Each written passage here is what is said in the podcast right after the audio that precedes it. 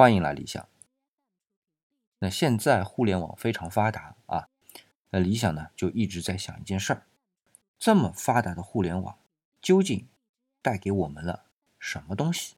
又让我们看到了什么？那以我前一段时间的理解啊，人类进入互联网时代是一个社会解构的过程。社会的结构形态很多，有部落结构、种族结构、国家结构、地域结构。但无论如何呢？在传统的社会结构发展态势来说啊，是一个不断聚合的过程。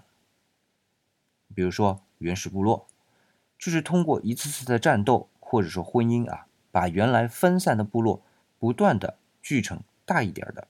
比如说像西方的城邦，或者像中国的城邑，然后呢，再由这些城邦或者城邑啊聚合成国家，或者说帝国。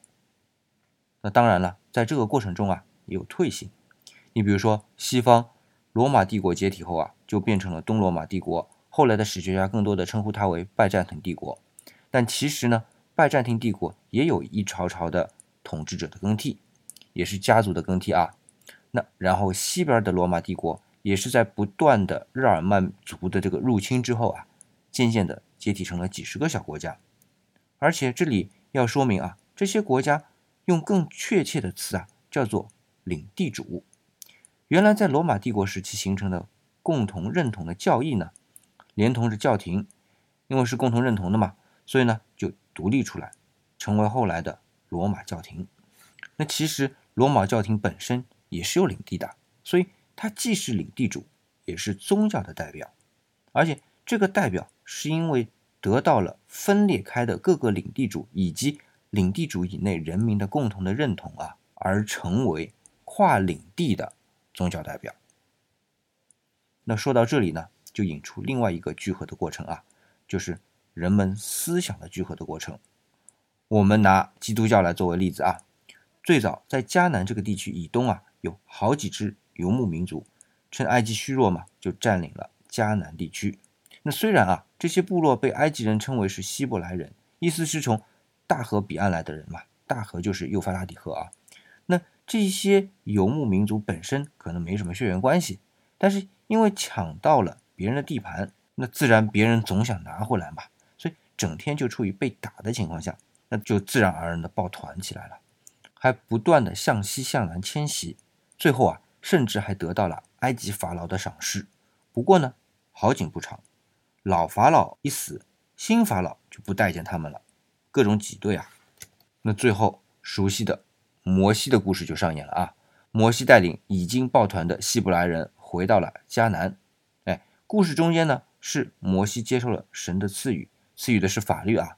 那先不谈真实性，这个呢有待商榷。但是可以肯定的是啊，在这样的情况下，原来各不相干的部落就联合在了一起，这样各部落各自原始宗教，再加上迦南地区的原始宗教啊，就结合在了一起，成为了早期的犹太教。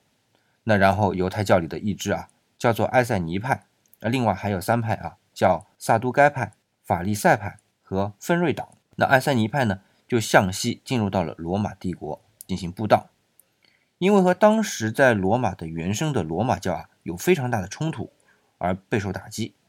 在这个过程中啊，这一支呢就被迫发展出自己的教义，也就成为今天人们熟知的基督教。那最终呢，就受到了。罗马统治者的认可和罗马教相结合，成为了罗马天主教。那刚才说了啊，罗马天主教中的基督教算是主线啊，其实也不能都算啊，但至少今天的称呼主要是从这个教义来的，就算是主线吧。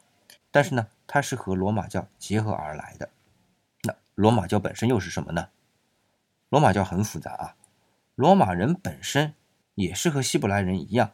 也是有很多的部族啊融合在一起的结果，他们的宗教也就很多样化啊。因为从他们自身的壮大，就是通过战争占领别人的人口，然后呢，采用我称之为马赛克的方式啊，把各个城邦通过财政的手段联合在一起，然后宗教上就各自为政，相互掺杂嘛。同时呢，又受到了希腊的影响，自然就很实用啊。很多神也很复杂，特别是教义上啊，这个和基督布道的教义啊。大相径庭，所以基督教在罗马布道时期就受到了非常严重的打压。那耶稣受难呐、复活啊等等一系列故事啊，都是在这个背景下面发生的。但是基督教正因为受打压嘛，所以只能从底层的人民，甚至是不能称为人民啊，因为在罗马，人民必须是自由民或者以上的阶层，所以很多时候基督教在罗马的布道对象甚至是奴隶。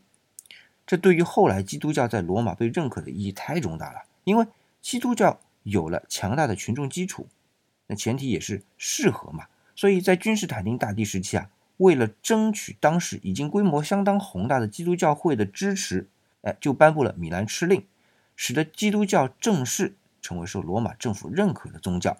这还不止啊，再往后七十年，哎，不到一点的时间里吧，他因为一神教的宗旨嘛。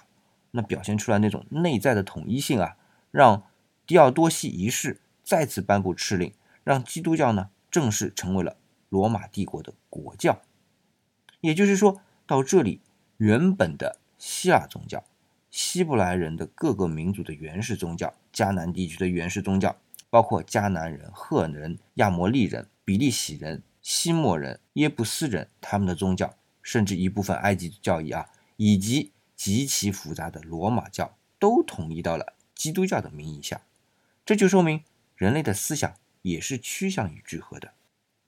那同样的情况也发生在东方，不过呢，情况更为复杂。哎，我在这里就不去捋了啊，我只想说明，人类的思想、社会的结构都是有这样一个趋同的态势。虽然我们也会看到退行啊，比如说罗马帝国的解体、基督教的分裂。然而呢，在方向上并没有太大的改变。但是到了互联网时代，似乎一切都变了。这个变化呢，还有一些小起伏。那究竟是什么情况呢？我们啊，下期接着讨论。今天的节目呢，就先到这里。感谢您的捧场，也欢迎你关注理想主义公众微信号。再见。